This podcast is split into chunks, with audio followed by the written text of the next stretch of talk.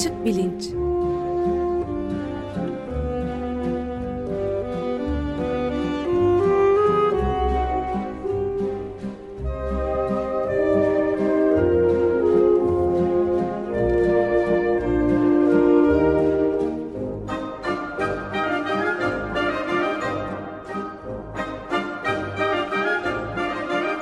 Güven Güzeldere ile bilim ve felsefe sohbetleri.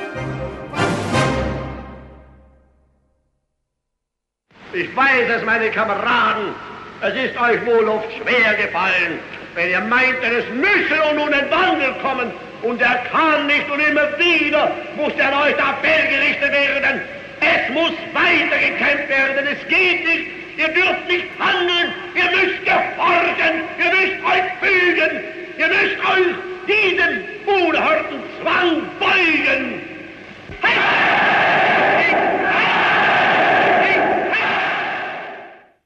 Günaydın Güven Bey, merhabalar. Günaydın Ömer Bey. Merhaba Güven Bey, merhaba. Günaydın Can. Evet, açılışta bir e, hitap, halka hitap e, konuşmasıyla, hitapla başladık. İsterseniz siz takdimi yaparsanız seviniriz.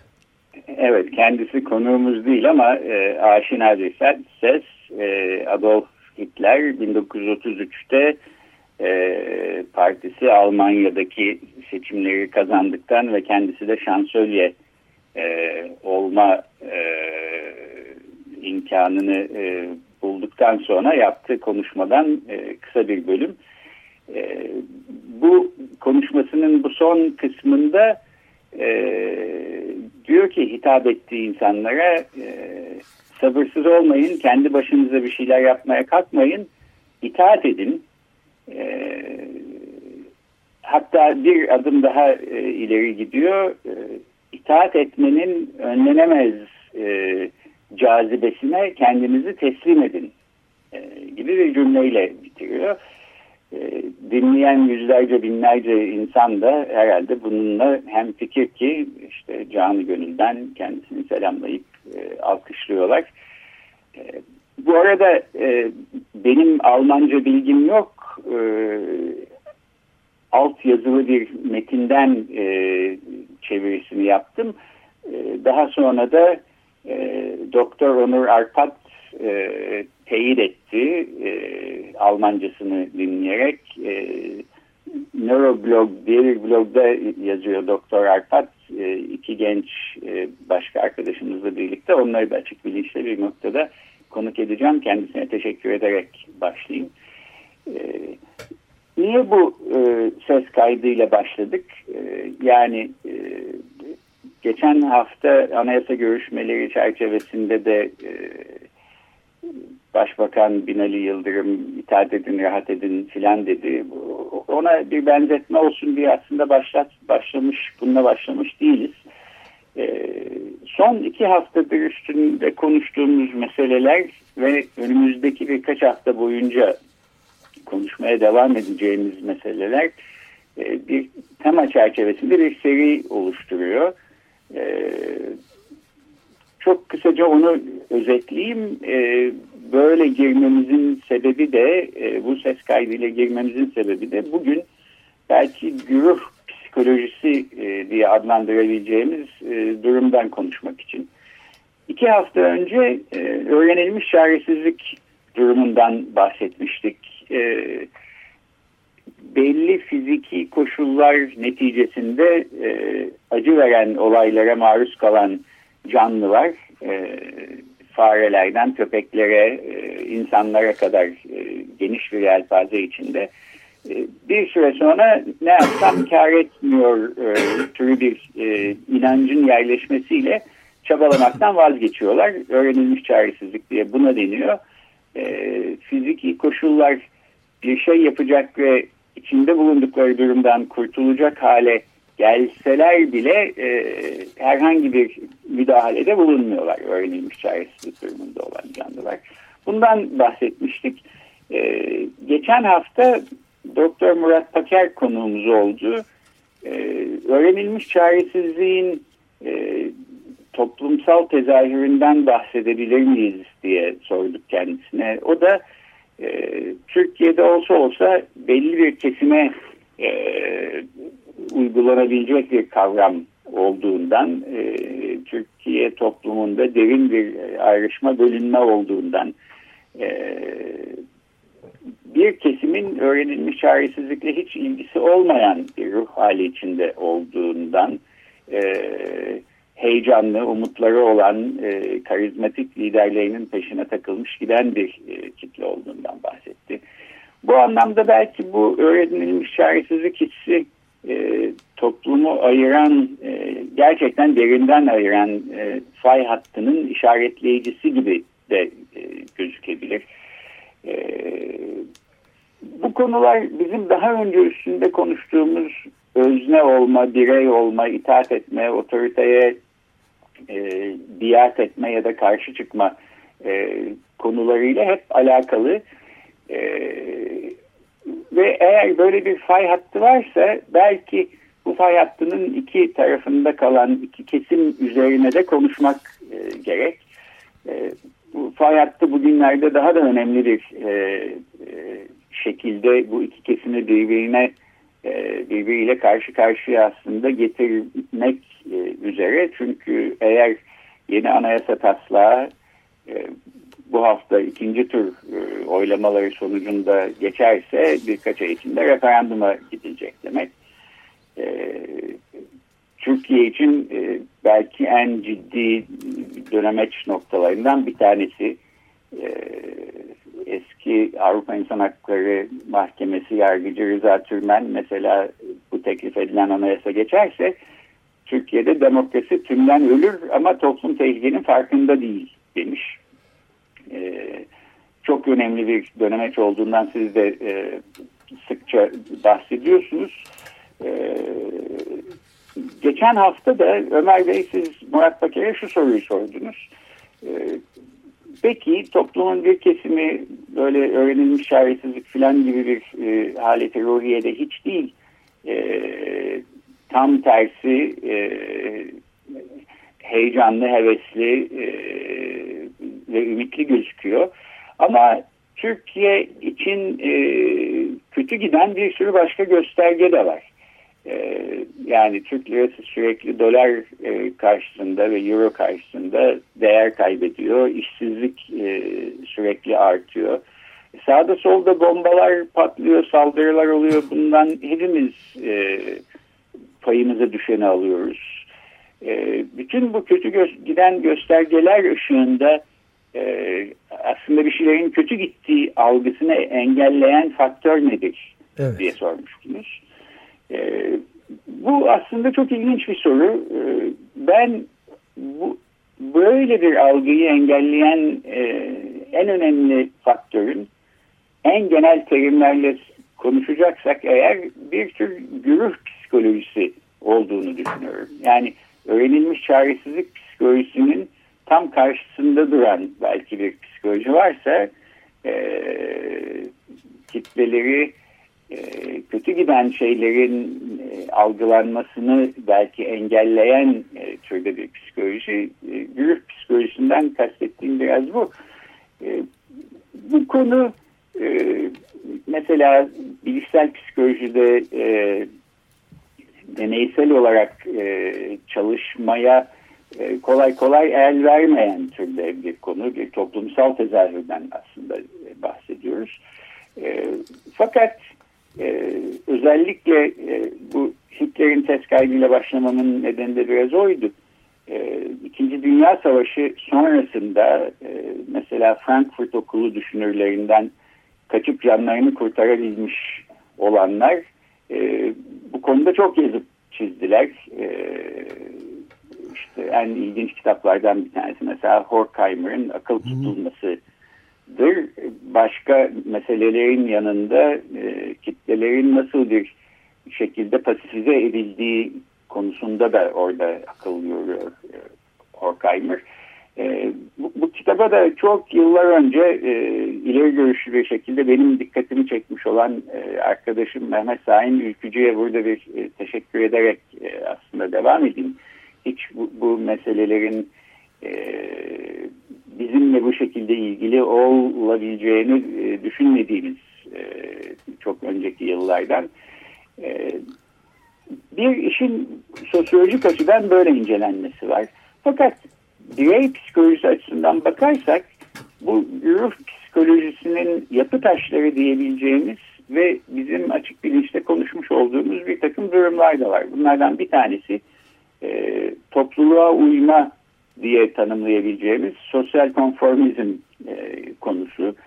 E, herkes bir şey yaptığı zaman e, onlar gibi davranmak konusunda e, içselleşmiş bir dışarıdan gelen bir baskı olmasa bile içselleşmiş bir baskı hissetmek. İkincisi bilişsel uyumsuzluk konusu. Yani bir konuda e, sizi rahatsız eden bir düşünce eğer bir şekilde peydah olduysa kafanızda e, bu sıkıntı hissinden kurtulmak için e, o sıkıntı yaratan düşünceyi diğer düşüncelerinize uydurma, bir şekilde mazeret bulma. E, duygu düşünce ikiliği e, Batı e, düşünce tarihinde özellikle felsefede çok önemli yeri olan ve ta antik Yunan'dan beri e, üstünde yazılıp çizilen bir konu.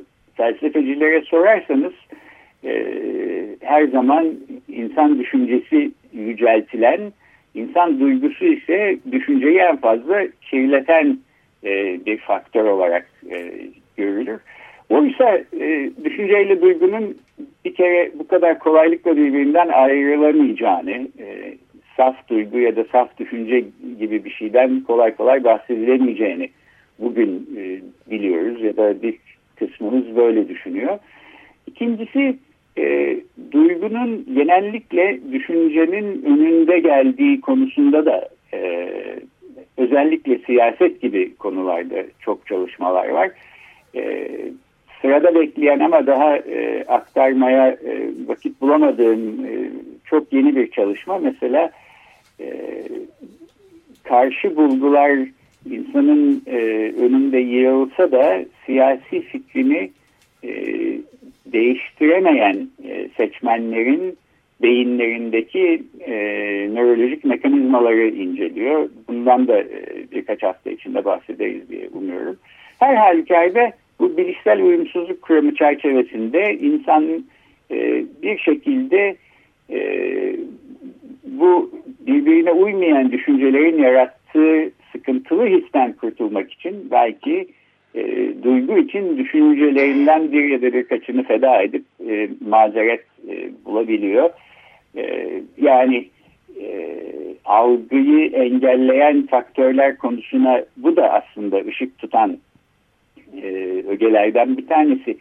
E, diyelim e, çok heyecan duyduğunuz e, karizmatik bir lider var ve sizin e, e, e, heyecanınızı, hevesinizi e, e, kaynağı bu kişi.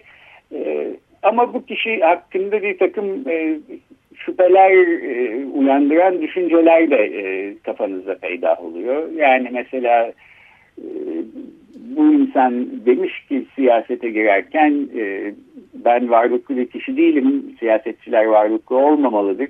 Günün birinde duyarsanız ki ben çok zengin birisi olmuşum, bilin ki e, çalıp çıkmışım, hırsızlık etmişim. E, bunu dedikten sonra e, işte siyasette geçirdiği e, uzun yılların arkasından dünyanın en zengin kişileri arasına girmiş olduğunu, bir tek kendisinin değil, oğullarının, kızlarının, bütün yakın çevresinin de e, müthiş bir mal, mal varlığına sahip olduğunu görüyoruz. Bunu gören her kişinin kafasında e, e, bir e, soru işareti mutlaka uyanacaktır. E, burada bu algıyı e, engelleyen bir faktör olduğunu düşünmüyorum. Ama bu algıyı belki belli bir şekilde mazeret göstererek e, diğer düşünceleri rahatsız etmeyecek şekilde yani bu kişi hakkında e, duyduğunuz, inandığınız olumlu şeylere e, karşı bir sıkıntı yaratmayacak e, şekilde yeniden düzenlemek, böyle mazeretler bulmak. İşte bilişsel uyumsuzlukta e, böyle bir mekanizma. E, dolayısıyla bunların hepsini bir araya koyduğumuz zaman belki e, güruhların e, bazı e, toplumsal dönemlerde e, tek bir insanın peşine takılıp e, en olmadık şeyleri yapmak konusunda müthiş bir heyecan e, duyabildiklerini görüyoruz. Bu e, Hitler zamanında da öyleydi. E, bugün Amerika Birleşik Devletleri'nde Donald Trump'ın e, başkan olmak üzere olduğu e, dönemde de öyle gibi gözüküyor. E, Rusya'da Putin'in popülaritesi de tahmin ediyorum benzer şekilde açıklanabilir. Çok yeni çıkmış ya da çıkmak üzere olacak olan kitabında Tanıl Bora da Türkiye için buna Erdoğanizm e, gibi bir e, isim vermiş. Türkiye'de de benzer bir e, durumun tezahür ettiğini herhalde söyleyebiliriz. Evet deminki konuda bir ufak e, ilave e, yapabilirsem e, Randall Amster'ın e, ilginç bir yazısına kısa ama e, önemli. Yani Georgetown Üniversitesi'nde e, bu Justice and Peace yani Adalet ve Barış programı direktörü de aynı zamanda kendisi. E, for real yani yapay gerçek, ya, sahte gerçek diye bir yazı yazdı. Yani dünyaya bakışınızda ne var diye ve yeni dijital e, dönemde biz bütün bu e, algılamak istemediklerimizi dışarıda bırakıp başka türden algılamalara girdiğimizi gösteren ilginç örnekler de veriyor e, ve bir kültürün de tamamen bu müsamaha ya dayalı talep üzerine geliştirilen müsamaha bedeli ne olursa olsun onu almak zorunda. Yani mesela işte e, kitle tüketimi, yapay yiyecekler, işte infotainment dedikleri bu haber reklam gibi şeyler, parçacıklar televizyonda şurada burada yapmacık bütün yapay bir takım şeyler. Brain candy diyor ki ilginç bir şey buna. Beyin e, tatlısı vermiş. Yani sadece böyle ufak bir masum bir şey ya da küçük bir ufacık e, masumiyeti bozsa da ufak bir kabahat gibi görünen e, şeylerde fakat politika üç kağıtla dolduğu zaman ve sansasyonel sorumlu sansasyonel şeyler sorumlu gazeteciliğin yerini aldı mı birden afallıyoruz. İnan nasıl oldu bu? Nasıl olabildi diyor. Bakıyoruz. Halbuki nasıl olmazdı diyor. Ve mesela işte temel referans sistemi de e, bu yapay bilinç dediği şeyin Amster'ın şunu al reklamlarda şunu al ve mutlu ol. Şunu giy ve popüler ol. Böyle görün ve herkes seni sevsin. İyi çalış ve Amerikan rüyasını gerçekleştir, başarılı ol. Böyle gidiyor. Yani her şeyin bildiğimiz halde e, bütünüyle yalan olduğunu gene de e, bunun etrafından e, gidiyoruz. Almaya devam ediyoruz. Yani trailer'da gösterilen filmin fragmanında gösterilen e, fragman hiçbir zaman film fragman kadar iyi olsun. Biz gene de seyrederiz. İşte logosu çok cool onun için etiket ve logo. O zaman ürün işe yarar mı yaramaz mı ne önemi var? Alırız işte böyle çok dikkatli konuşan kafa televizyonda önemli bir şeyler söylüyordur. Onu da e, doğrudur herhalde söyledikleri diye giden bir şey ve bu sonuçta business as usual dedikleri böyle gelmiş böyle gider şeyinin dijital çağda büsbütün arttığı bir kitlesel çılgınlığa da dönüştüğünü söylüyor. Yani şirket kapitalizminin sonucu olarak bunun hakkında çok ciddi bir mücadeleyi de öneriyor kendisi. Evet yani bir yandan e, eskiden mesela işte 60 sene önce olup bitenlerle bugün olup bitenler arasında bir takım e, benzerlikler var. Ama e, her şey tabii ki aynı kalmıyor. Dolayısıyla e, İkinci Dünya Savaşı sonrasında işte Horkheimer'ın, Adorno'nun yazdıkları bugün olan bitenleri e, tamamıyla anlamak e, için yeterli değil. E, bir güruh psikolojisinden belki söz etmek mümkün ama e, bu güruh psikolojisini manipüle eden araçlar e, bir kere değişmiş durumda. E, sizin de değindiğinizde o yazıda olduğu gibi e, sosyal medya araçları sayesinde biraz da bu post-truth denilen e, gerçek sonrası evet. e, diye adlandırabileceğimiz e, durum e, ortaya çıkmış vaziyette. Eski teknolojilerle belki e, böyle bir şey e, mümkün olmazdı.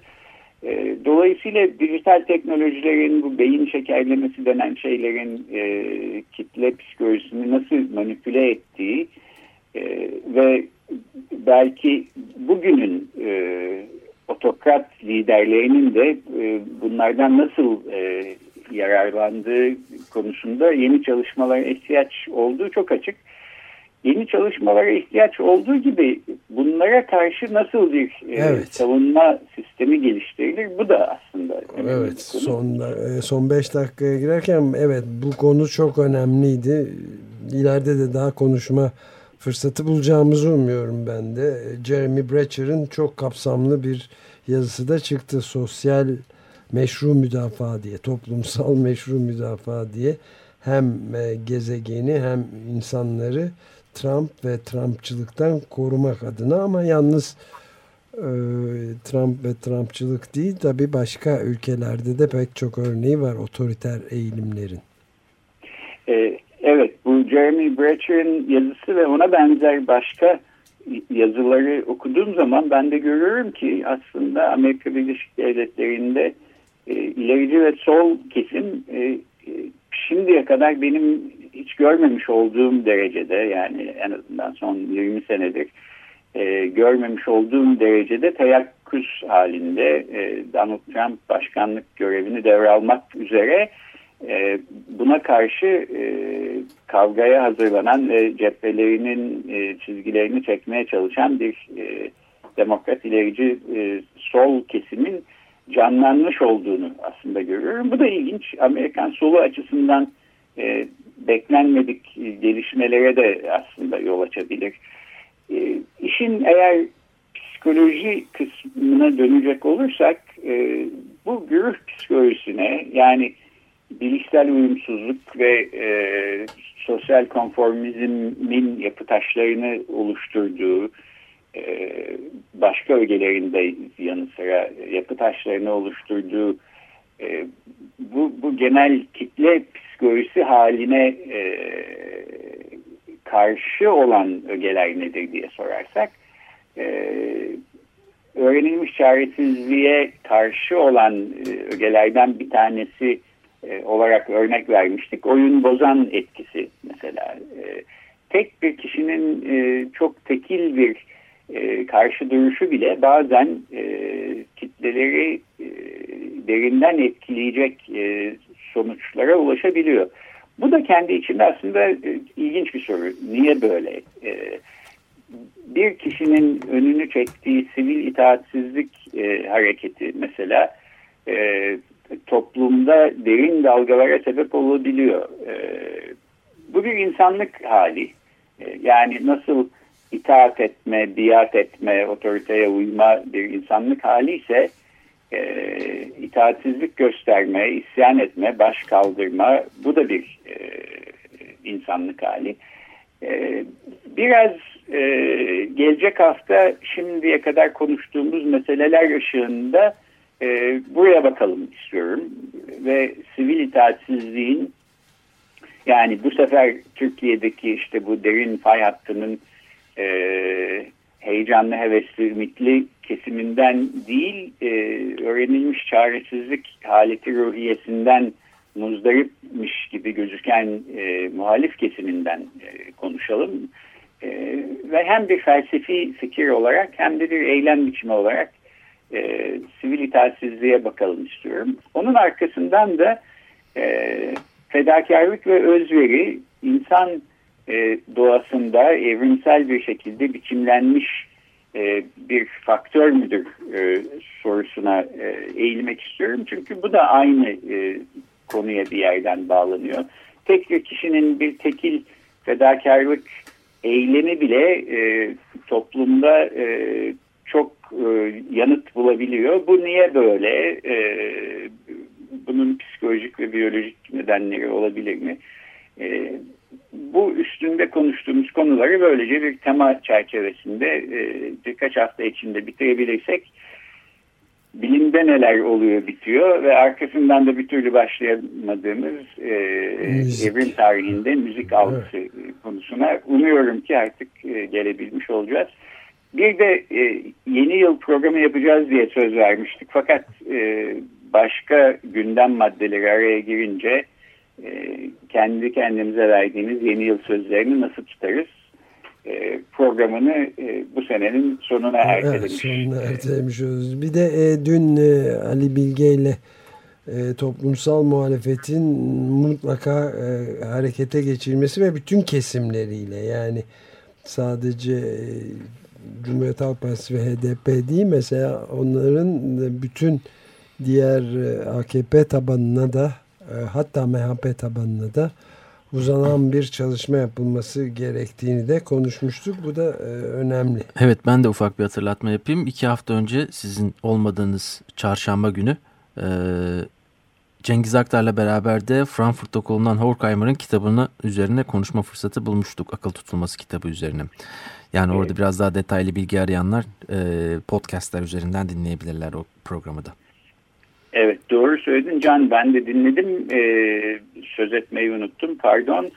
Ali Bilge de e, geçen haftaki programda da bir tek bu hafta değil evet. e, bu e, AKP ve MHP içinde de bir ikna çalışması yapılmasının önemini e, vurguluyordu. Bence evet. çok doğru bir şey. Evet, şart söylüyor. olduğunu hatta önemli değil vazgeçilmez öneminden bahsediyor ki aynı şeyi e, Trump e, konusunda da bütün diğer e, makalelerde de görüyoruz. Bütün kesimlere Trump'ın tabanına da uzanılması gerektiği konusunda. E, evet yani eğer e, meclisten bu ikinci round oylamada da geçerse önümüzdeki birkaç ay referandum öncesi birkaç ay çok kritik hayati öneme sahip olacak gibi gözüküyor öyle bir referanduma doğru gidiyorsak e, biz de belki birkaç e, başka konukla bu e, konudan konuşmaya devam ederiz. Evet. Peki bu böylece bitirebiliyoruz herhalde.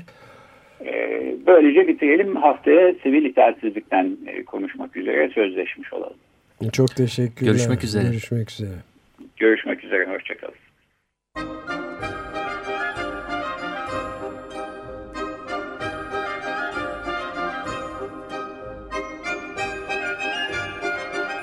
Açık Bilinç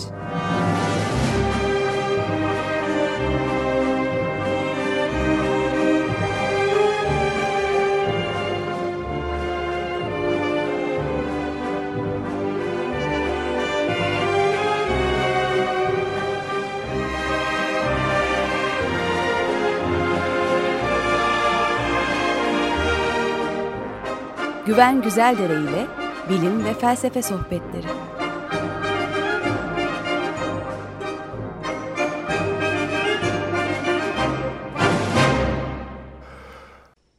Radyo program destekçisi olun. Bir veya daha fazla programa destek olmak için 212 alan koduyla 343 41 41.